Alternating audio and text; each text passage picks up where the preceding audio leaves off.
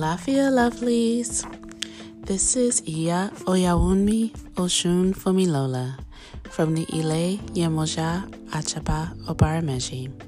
And today is Venusian Friday for our Stay in Power People podcast, where we bring you the messages we receive from Spirit. Today's episode is Even You Need to be nurtured. Well, I hope everyone had a safe and wonderful New Year holiday full of festivities and joy. It is so exciting to see what's in store for us this year. But for right now, let's just take a bit to focus on you. Tonight, there's a full moon in Cancer. And one of the themes for this moon is about mothering, nurturing. This moon gives you the opportunity to take the time to nurture yourself. What is it that you're missing or wanted to do that will provide that for you? I'm talking about nurturing your vessel, your mind, your heart, that light that's inside of you that desperately needs it. Every part of your being requires nurturing, and it matters where you get it from. So, when it comes to nurturing the light, the divinity that God had inside you, do not neglect that. Try to commit to whatever spiritual practices or activities that you have that support your godhood. Also, make sure to take care of your vessel, your mind, and your heart. You can do chakra work.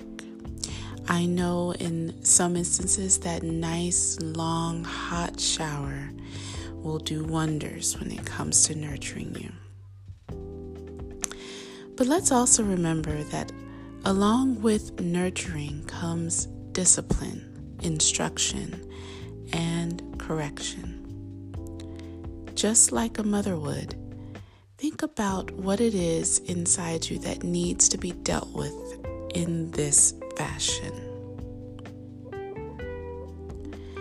Lastly, the source of that nurturing must be in alignment with you and how you want to be.